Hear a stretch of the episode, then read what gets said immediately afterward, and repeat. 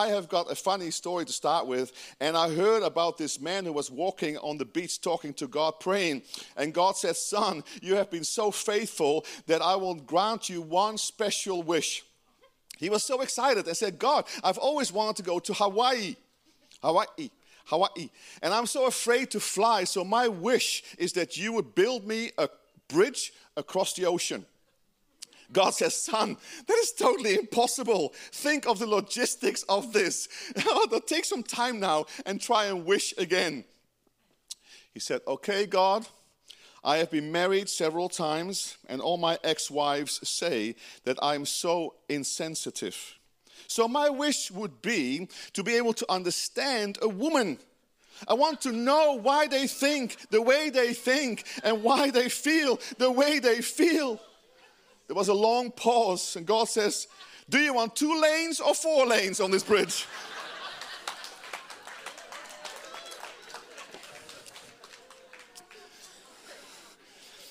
who can understand women? I'm seriously. I mean, who can understand a woman? You know? So, so good. Uh, uh, today I'm doing a two-part series, not a series, two-part talk. I want to start now and then finish tonight. So you can come back tonight if you want to. Some of you will be, but it's a two-part talk, if you like. It's called the prayer. I was going to say the power of prayer. It is the power of prayer, but I've called the other way around. I've called it prayer is power. Prayer is power. And what we're going to do is we're going to read a discourse here in the Sermon on the Mount. Jesus talked about prayer a lot of times. Um, and this is one of the biggest, longest uh, discourses in the area of prayer. So let's stand together. I think we should read together, right? So at least you read some Bible this week. Huh? You know there we go, Matthew 6. Let's play very loud and nice and strong and believe it. Here we go, verse 5. And when you pray, you shall not be like the hypocrites, for they love to pray standing in the synagogues and on the corners of the streets, that they may be seen by men and women. Assuredly, I say to you, they have received reward. But you, when you pray, go into your room when you have shut the door, pray to your Father who is in the secret place, and your Father who sees in secret will reward you openly. And when you pray, do not use vain repetitions as the heathen do, for they think that they will hear heard for their many words. Therefore, do not be like them, for your Father knows. Ask him. Well done. In this manner, therefore, pray. Our Father in heaven, hallowed be your name. Your kingdom come, your will be done on earth as it is in heaven. Give us today our daily bread. Forgive us our debts as we forgive our debtors. But deliver us from evil. For yours is the kingdom and the power and the glory forever. Amen. Lord, may you bless this word. You may be seated. We're going to talk about prayer is power. There's so much prayer and power for His kingdom to come into your life, into your situation, into your family, into your business, and every part of your life. Now, my own testimony, even in the last half year, has been quite a shift uh, of the situation. I'm going to do this. Uh, shift of the situation because um, I, I decided to actually take this literally. I actually said, Jesus, you say in verse 6, when you pray, go into your room, and when you have shut the door, Pray to your Father who's in the secret place. And your Father who sees in secret will reward you openly. There's been quite a transformation in my life going to the secret place and to, to learn to abide there and to sit longer than five minutes. Um, it's not that easy for my personality to sit there. Um, but the thing is, though, I've come to love that place. It's my secret place. It's my loving place. It's my place with my daddy the Holy Spirit and Jesus, and I have the I have a ball in this place. You know, it's just amazing. I don't want to get out of this place. You know. And the thing is, it's really change, transforming and changing my life. See, if we don't plug into the power source in the secret place, then we will have no change in our lives, through our lives, all the stuff that we are believing for, all the things that we are going after, what God wants to go after in our lives. there is actually a direct correlation between your prayer life and the effectiveness of your life, the peace and the joy you walk into, the purity you walk into, and everything part of your life. You know, really, when the secret place, when, you, when your prayer life is powerful, the spiritual climate around your heart and around your life will be really, really powerful and will start to change. And it's really, really awesome. And that's been happening even in my life. See, the Bible reveals uh, if we don't pray, then God won't move. If we don't pray, then God won't move. You say, well, God is sovereign. He can do anything. Yes, He can. And God will sometimes do things sovereignly. Actually, many times He'll do sovereignly things in your life and through our lives, in our church's business, whatever. And we have no idea what He's doing. But we see in Scripture that normally in Scripture, both Old and New Testament, we see that God has limited His intervention upon our natural circumstances in our lives, upon our spiritual engagement, upon our prayers, and upon our intercession. It's like a precursor to what God wants to do. Any revival in the world that has ever been, it's always been months, years, years, years, years, sometimes decades of prayer as a precursor. Relationship with God has always been to be able to see a mighty outpouring of the Holy Spirit. Prayer is power, and prayer always releases something. It always starts with prayer. And so, if we want to see a move in our lives personally, if we want to see a move in our city, our nation, in our world, then we need to pray. And so, God is calling us into prayer. It's happening worldwide. It's really amazing what's happening all around the globe because the Holy Spirit is stirring, stirring, stirring, and stirring. Every time I have a stirring, every time I make up new, new words, are you aware of this? It's a gift of the Holy Spirit given to me that it gets, I have a new word called stirring. Anybody know what stirring is? Sterning. Not stirring, that was meant to happen. Sterning. It's from the Lord. Sterning. Pray in these things. See, God, God, if we don't pray, He won't move. See, the thing is, though, He has chosen to be in partnership with us. He works in partnership with you and with me. Last time, last week I talked with Hearts for the House on sowing and reaping. Same principles. He gives the seed, he gives the principles, then we take the seed and we sow it. There's always a partnership. He will not do anything if you don't sow that seed. You will not see a harvest. It's not going to happen.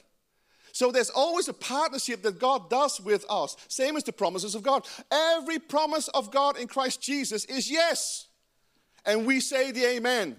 There's always a response, there's always a faith, there's always a thank you very much, there's always a leaning in to the promises of God. Otherwise, otherwise the promises say there, but they don't affect your life at all. It's amazing. And sometimes in the grace culture, you say, oh, God's given us everything, every spiritual blessing. Every... Yes, it has. Everything is given to you through Christ. Everything through his finished work. But everything is received by faith and by intercession and by contending. We don't have to do anything anymore. Really? Where's that? He doesn't have to do anything anymore. No, that's fine. But we do. It's not about performance, it's about leaning in and about see the fulfillment of what He has given to us, the fulfillment and the manifestation of His stuff into our lives. Amen? So James 4 2 says, You do not have because you do not ask God. It's very simple, really. I mean, you can't get more clear, right? Or even the Gospel, uh, Gospels of John, Gospel of John, Jesus six times he says, "Listen, you ask me, and I will do." For example, John 14, 14. If you ask anything in my name, I will do it. I will do it. I was thinking the other day, you know, even when, when God said to Jesus, He says, Ask of me, and I will give you nations as your inheritance. This is Jesus having to ask his heavenly Father. Hey, I thought Jesus got everything. Well, he did, but the thing is, though, there's a contending, there's a faith, there's a receptionist, the receptivity, receptivity of Jesus in this way. James 5 says this the prayer of the righteous person is powerful and effective. You know? Often we do a lot of doing in our own strength, and even in the last resort, Jesus, please help me. You know, at the end of the whole thing, we can do it in our own strength. We think we are so awesome, which we are. But the thing is, though, is sometimes we need to have prayer. And so at the last resort, we said, Lord, we want you involved in my life. See, prayer should be our first priority and not our last response or our last resort. first we go to Jesus. Prayer is the first thing we do and not the last thing we do. See, God limits his intervention. Inter, inter, God limits his interventions to our intercession and to our prayer.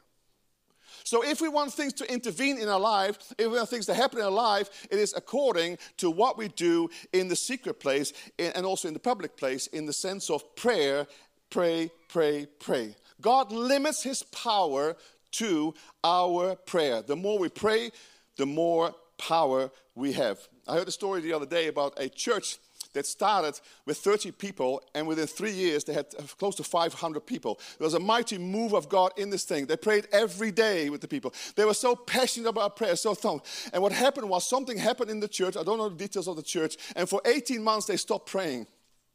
And the whole thing went down. No growth, nothing.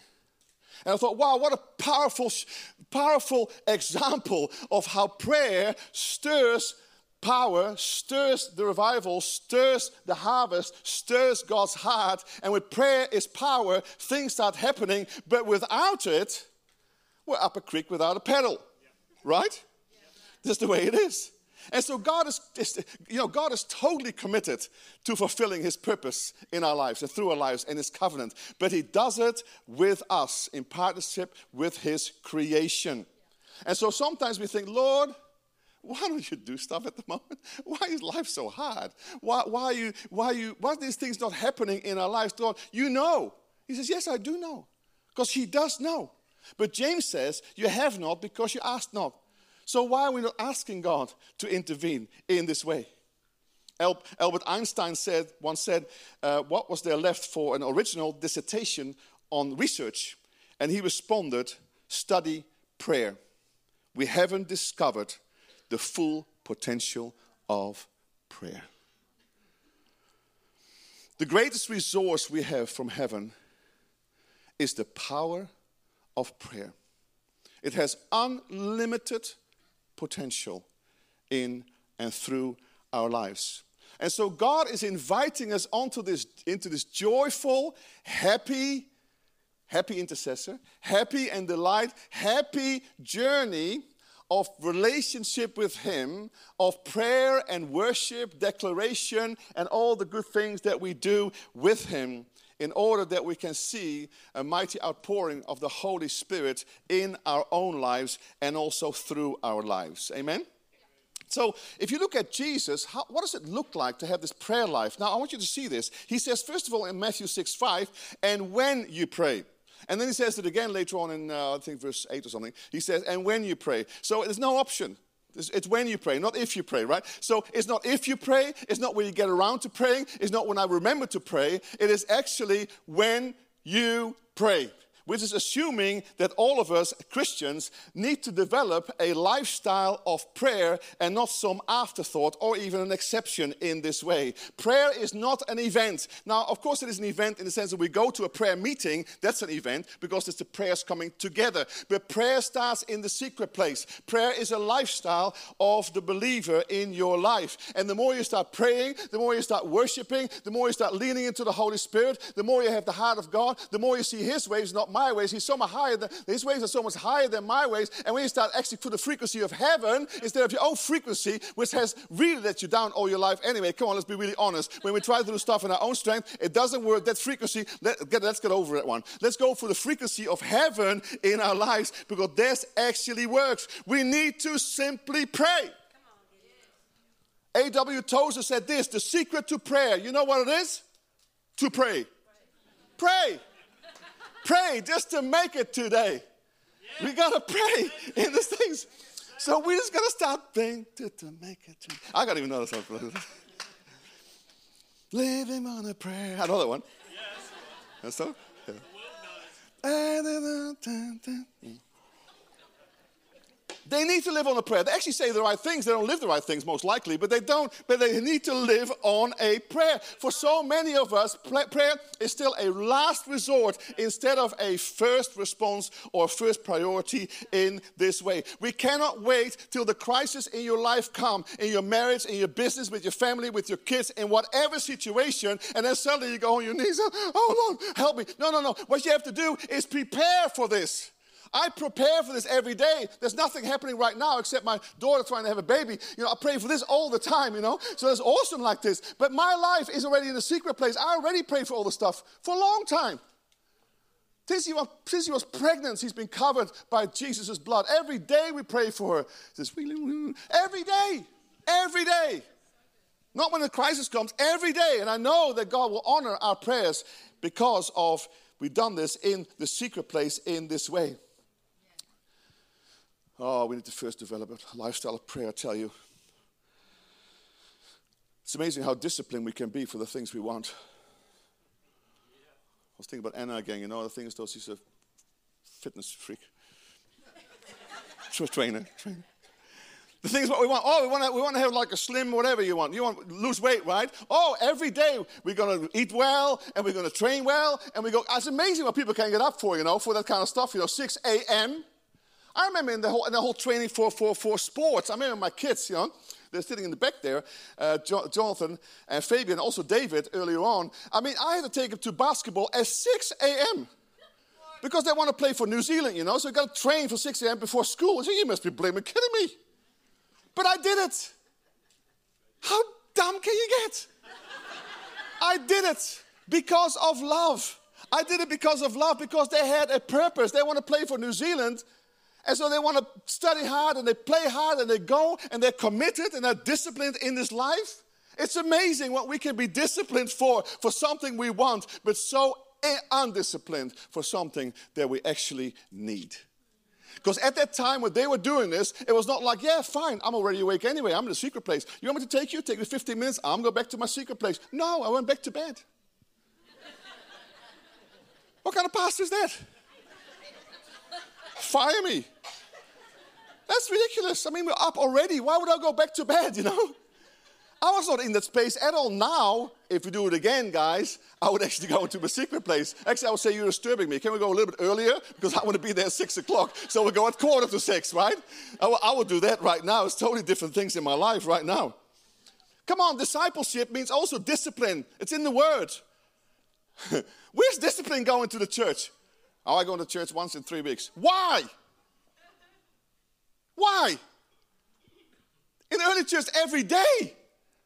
Now, okay, once a week then, Sundays, only one service. Okay, when we were growing up, Catherine and I, we went every day, morning and evening. We would not dream to miss it. We didn't want to miss anything that God was doing in the people's lives. We always want to position ourselves for more. We always want to be in His presence. There's nothing like His presence. But now, I don't know, is that woke culture? Is it the woke culture? What kind of culture is this? The undisciplined life of Christians in many different things of going to church, going to giving money, everything.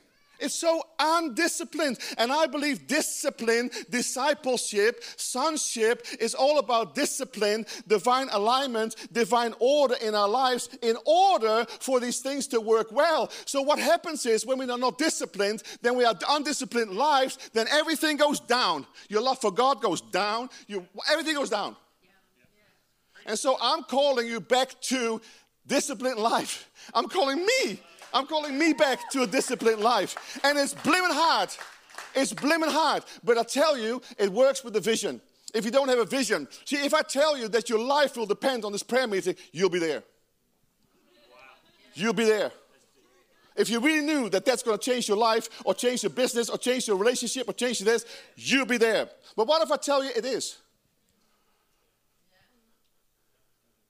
I mean, the prayer meeting before church is fine. I mean, I'm not trying to be tough on you guys, but it's very lovely. And Joyce, said, come on, man, Michelle, we're doing this thing right together. And there's like five people, you know, it's great.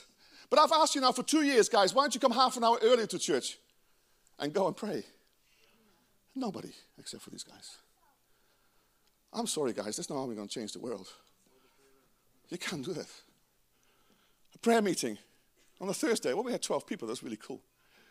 Last, last uh, Thursday, we had a beautiful prayer meeting here at church at 50 people. Guys, we should be 200 people. Here, this, I'm for you, Jesus. I don't care about Netflix. I don't care about my soccer thing, whatever you're doing, other things. I'm going to be here for you because you are my only hope. Prayer is going to work in my life, in our church. That's how we do this. That kind of mentality, where is it gone? We're not talking about every day we're doing it.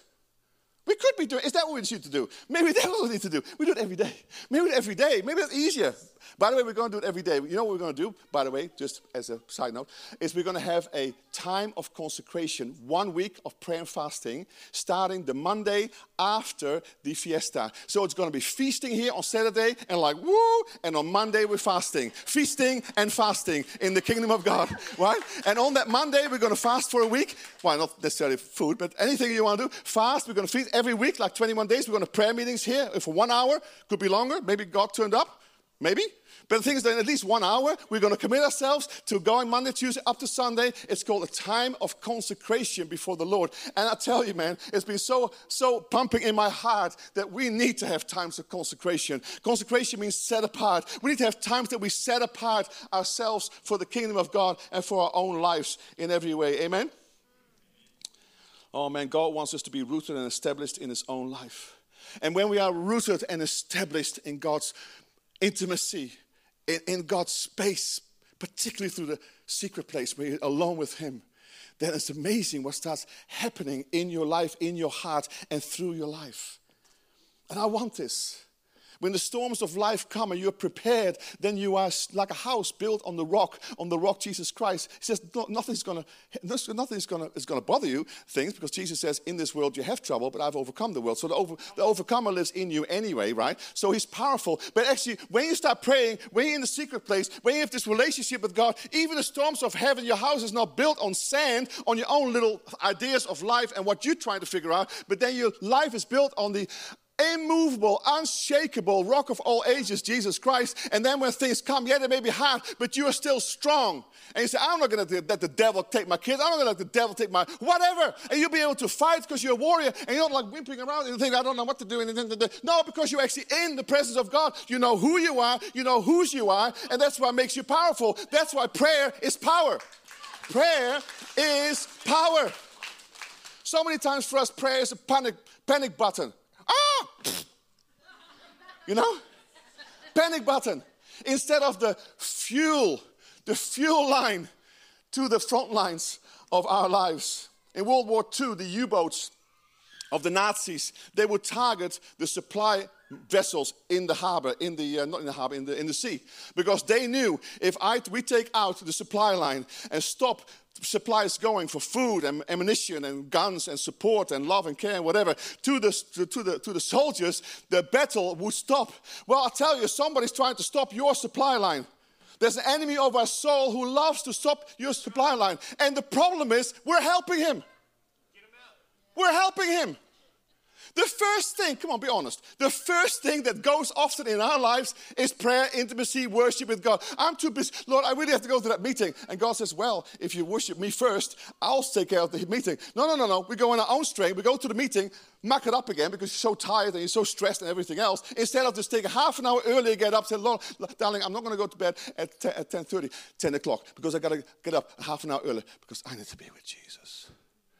And then you go into this meeting and you're walking there with the hand of the great I am. Whoa. Went into the meeting, and God will take care of the rest. That's just how it works. That's how it works. That's how it works. Fight.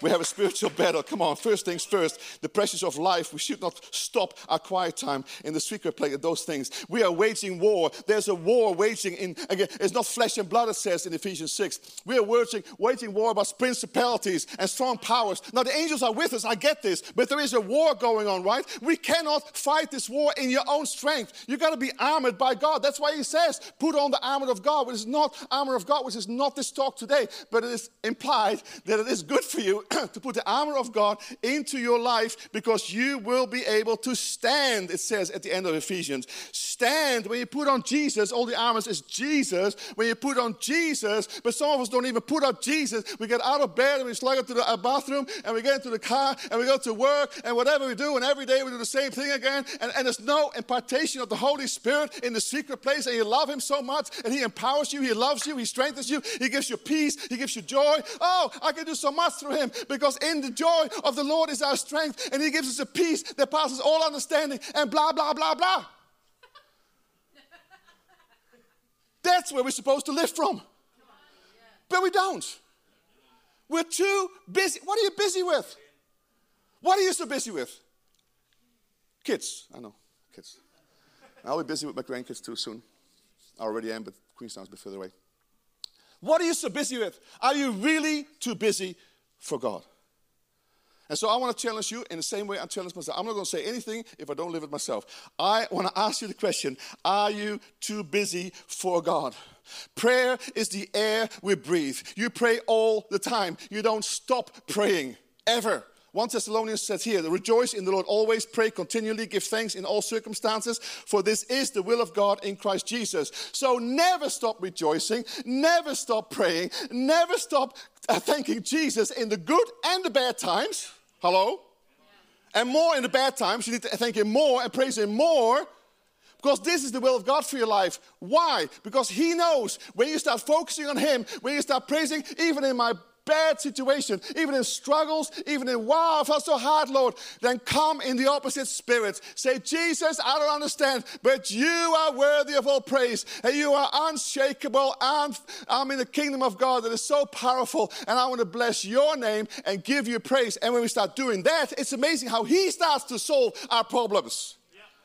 We still try and do it in our own strength. The problem is that's why the church is so weak. There's no spiritual strength. And I need to repent. I'm sorry, I need to really repent. And we're quite into it. I mean, we're quite a Pentecostal church, I think, generally, right? Yeah. Check my pulse lately. Yeah. We're seen as a Pentecostal church, because I'm like a bit happy. Man, if we can't be happy, if we can't be passionate about Jesus, I don't know who's going to be. I mean, then the, then the stones and the rocks will cry out. I mean, there's nobody else left.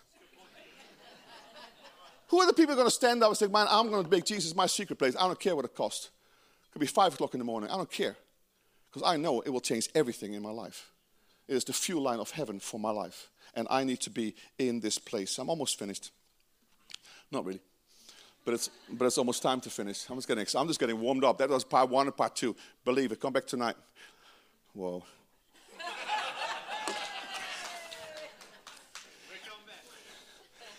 On Thursday, I really felt that God said to me, He says at the prayer meeting with Catherine and Sam uh, do, they, um, I felt God wants to increase our capacity our spiritual capacity. And I felt that the spiritual capacity, like in power and prayer and authority and love and joy and all this kind of stuff, that He wanted to increase this stuff. Now, this is not only going to happen in the praise time when you sit there and the whole speaking tongues for half an hour. That is wonderful, and we need to do that. But it's not the only thing you need to do in a prayer meeting. This starts in your own prayer meeting. This starts with you alone with God.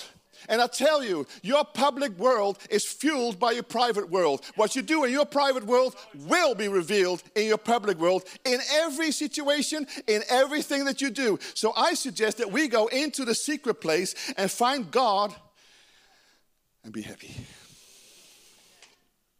You know, that's where David lives. You say, why is David, why was he a man after God's own heart? The reason why is because he spent so much time in the secret place the, with the sheep, with God, that he became one with God. There was a similar heart. That's why God says, I love this guy because he's like me. He's like me. We, we have this thing together. Huh? That's what he did all the time. He spent time with God the whole time. And that's why he could face anything. This little man, this big because he, he nurtured his time in the Lord. He was so in union with God. See, we are already in union in our spirit with him, but the problem is in our lives, in our mind, in our soul, there's often even no correlation here. God wants to do this kind of stuff. He is powerful, in, but sometimes in our own mind, we don't feel that the, almost the opposite to who we really are. If you want to know more about this, come to the Sons Conference. Oh, by the way, before I forget, Sons Conference coming up, guys. We got a deal. Somebody sponsors some money, so what we can do now, you buy one ticket, get two free. Where on earth in the world do you get it? We couldn't even put it on our system. It doesn't exist. It doesn't exist. Pay one, get three. Yes. Because we want us to be relational. I want 300 men here. That's been a vision for us for many years. Prophetically, my own vision, the whole Gideon's 300, the mighty men of David, always to have 300 men here. So let's get 300 men here, boys. And women, send your men, send your sons, send your uncles, send your bosses, send anybody. Please send them because they'll be so empowered in the Holy Spirit. Amen? I'm almost done. Not really. You can play though, okay? Play, Sonny. Thanks. You know, God loves it when we delight ourselves in Him. You know, this stuff is not about duty. You know, I thought for many years that prayer is duty. For me, it was duty. I didn't like it at all. I said, Lord, I don't want to pray. This is so boring. I want to go do something, you know? And he said, okay, you wait. And then he grabs me last year and said, you sit down. Be still and know who is God. And it's not you. Wow. I started to massage my heart, my brokenness, start to heal me and love me. It's been such an incredible journey of love, intimacy, worship. And then everything starts to change. My desires change. I was watching a movie and yesterday, a movie. I couldn't even, I said, I said to Catherine, Catherine, I can't agree with one thing that this movie is doing. I'm out of here. And we stopped the movie. Not, one thing. I mean, it was so bad. Not, not one thing I could do to say, there's not righteousness anywhere. So I was can't watch this. I don't want to be in this whole thing. I just don't want this anymore. I want, I want to go into my secret place. Let's worship Him. Let's worship Him. Now, tonight I'm going to speak a bit more about the Lord's Prayer, a bit more in details of the things. It's actually not the Lord's Prayer, it's the disciples' prayer. It can't be the Lord's Prayer because it talks in their confession of um, sin. And of course, Jesus didn't have to confess sin, so it can't be the Lord's Prayer. It's actually not even our prayer. It's uh, because we also, uh, in the New Covenant, Jesus took all our sins away, so it's not about confession of our sins. We can thank Jesus for our sins. The New, New Covenant says, now forgive as you have been forgiven. So even that part of that, of that, of that, um, Lord's Prayer or disciples' prayer is not even for us. It's got to go through the cross. Everything's got to go through the cross. But most of it is very good. It was an example prayer. Never, never meant to be the Lord's Prayer and we're going to pray this every. No, it was an example prayer. These are some of the things that'll be good for you to pray through. And it always starts with God. But I want you to see something. And we've, we've seen it before, and we'll do some more tonight. It always talks about God first, what? Hallowed be your name, the Father heart. That's where you find identity and blah, blah, blah. There's always missions. Your kingdom come, your will, but there's always mission. And then you come at the bottom. I'm so sorry. But that's how it's supposed to go because seek first the kingdom of God and his righteousness and then all the other things. The problem is we go for the other things and then we forget about seeking first God. Whoa, okay, I got to go the other way. That's repenting, by the way. Go the other way. You go the other way. Repenting means changing your mind. Go the other way. But I want to see something. In the same discourse here, Jesus starts not with our Father, which is actually a communal prayer anyway. He doesn't start with that. You know what he starts with? When you pray, go to a secret place. Jesus' ministry was empowered through his communion with the Father. He did all the miracles because of his communion with the Father. He lived in the secret place. He would often go in the morning early when it's dark. Here we go. When it's dark. He would go somewhere to the wilderness, somewhere, and he would pray. Because he would know he needs the anointing for the day. He needs that relationship for the day. He knows that three hours in his presence would help him in seconds to have breakthroughs on earth with the people that he would meet and miracle after miracle after miracle after miracle. It's not because he was just God, he was also a man. And he needed the Holy Spirit. He needed the intimacy just like we do. But I want you to see it before the the disciples' prayer, this prayer thing that he suggested to us, was the secret place. So the secret place is even more important than the prayer. The whole prayer thing comes out of the secret place. And so God is drawing us into the secret place in our lives. Amen? Amen. Now I am done. The rest I'll do tonight.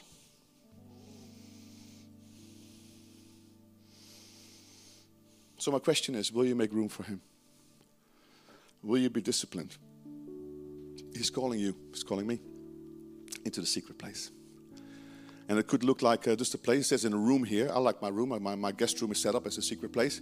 And I just hide there. I even lock the door. I say, okay, okay, why lock the door? I say, I, I want to be quiet. I want nobody to disturb me. I want just lock the door. It says here, close the door. Lock the door. Behind you. And then your father, who's in secret. And then worship him. Could be in your car. If you have children, it's quite hard sometimes, you know. Find a place. Find a place somewhere, an hour a day, well, half an hour a day. Try, try to start that, and then we'll go for the hours later on. But try, try somewhere, people. He's drawing us into His presence. Will you intentionally seek Him so that He may be found in your life? So many times we've sought His hand, but like David, He wants us to seek His heart and to seek His face. And He's calling us into the secret place because prayer is power. And we want to be in the fuel line of heaven, which comes in that place. Holy Spirit, we worship you. We give you all praise. Lord, we say yes. We say yes, Lord, today. We say yes to this call. Jesus says, Come up with me. Come up. Come up here. Come away with me. Come away with me. The whole Song of Songs is about coming away with me. Come away with me. And the whole empowerment of life, the strength of life, lies in that place of communion, of intimacy with Him.